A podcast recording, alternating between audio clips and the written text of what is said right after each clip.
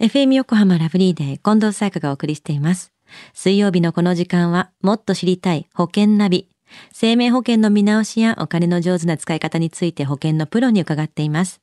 保険見直し相談、保険ナビのアドバイザー中亀照久さんです。よろしくお願いします。はい。よろしくお願いいたします。さあ、保険ナビ先週は面白保険大賞とこの春の保険の新商品のお話でしたね。そうですね。うんまあ、先週はあの保険のコンテストを通じて新しい保険商品も生まれる話や、あの保険は入りっぱなしにしないで、まあライフサイクルに合わせて見直すと、まあ新商品の中から自分に合った保険が見つかるかもというような話でしたよね。はい。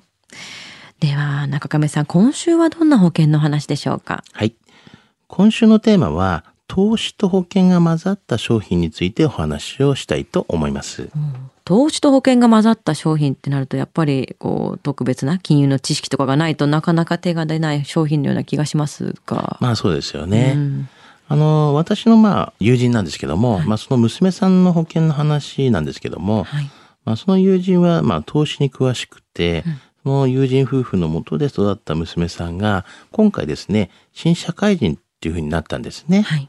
で、その娘さんに保険に加入していただいたんですけども、はい。まあその内容がとても面白いっていう形で、うん。月々ですね、およそ大体5000円ぐらいしか、まあちょっと払えないからということで、うんうん。まあ保険料はそのぐらいなんですけども、はい。まあ60歳のこう満期時にですね、まあ約270%ぐらいの金額になって戻ってくるというような内容だったんですよね。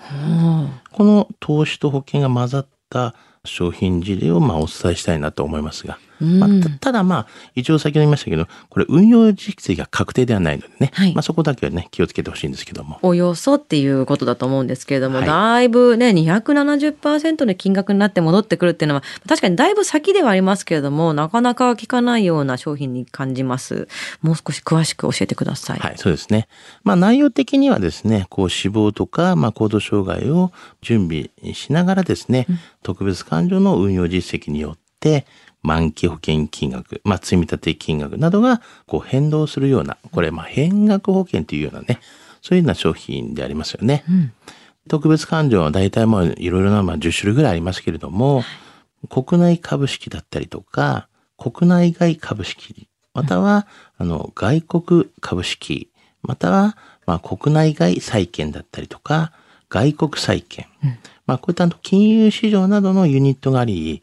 あの、その中でお客様の、まあ、保険商品を運用すると思ってください。はい。初めての方はですね、あバランスファンドというものもありますので、まあ、それで運用しても良いかもしれませんよね。なるほど。なんかすごいいろんなね、用語が出てきて、よくわかんないってもうすでに思ってる方もいるかもしれません。私もちょっと難しいなと思ったんですけども、まあそれぞれやっぱりメリット、デメリットってあると思うんですけども、そういったものに対してのメリットを説明していただけますか、はい、メリットとしましては、まあ、過去の運用実績がまあ高いだったりとか、うんまあ、資産の組み合わせを変えることができたりとか、はい。まあ、保険料の払い込み免除があったりとか、はい。あとは満期保険金をまあ年金で受け取ることもできたりとか、うん。まあ、終身にこう変更することができたりとか、まあ、もちろんいろいろ条件があったり、まあ、手数料だったりとか、まあ、税金などの面も考慮すべきことがあるので、まあ、実際に加入を検討する際は、こういうことをまあよくね、確認をしていただきたいなというふうには思いますけどね。はい。じゃあ、デメリットの方はどういったものがあるんですか？はいい。あの、もちろんね、デメリットももちろんありますので、あの、デメリットとしましては、まあ、必要がなくても、やはりこう、保証が必ずね、保険ですからついてきますよ、とかいうこともありますし、うんやはりあの短期で、まあ10年以内にですね、解約すると、まあペナルティっていうのがね、ありますので、うんうんまあ目減りしたりとか、そういうこともありますから、まあそういった点はですね、気をつけていただきたいなというふうには思いますよね。よく中亀さんが、こう、長期入れないとあんまり意味がないものがって言ってますけども、そういうことですよね。そうですよね。うん、なるほど。もちろんデメリットもね、ちゃんと考えた上でだと思うんですけども、中上さん、今回のじゃあ投資と保険が混ざった商品のお話、知得指数は？はい。ズバリ95です。はい。あの、最近はですね、運用のまあ声も多くね、聞きますよね。まあ、保険の場合は保証がありますから、はいまあ、運用だけでっていうような方はですね、少し違う形になってしまうので、まあ、他のことを検討するようにお勧めいたします。はい。まあ、また、まあ、保険などで運用も兼ねてですね、考えているような形のでは、まあ、今回案内した変額保険なども良いかなというふうには思いますよね。うんうんうん若い方などはやっぱり長きにわたって、まあ、期間がありますから、はい定額な今回のように5000円ぐらいとかでもね、うん保険料が安くても、まあ良いかなというふうには思いますよね。うんまあ新生活をスタートした社会人の方など、まあ特にですね、お勧めしますので、まあ詳しいことを聞きたい方は、まずはですね、ご相談をしていただければなというふうに思いますね。うん、きちんと細かく話を聞いて納得できるまでね中亀さんから聞けますもんねそうですよね。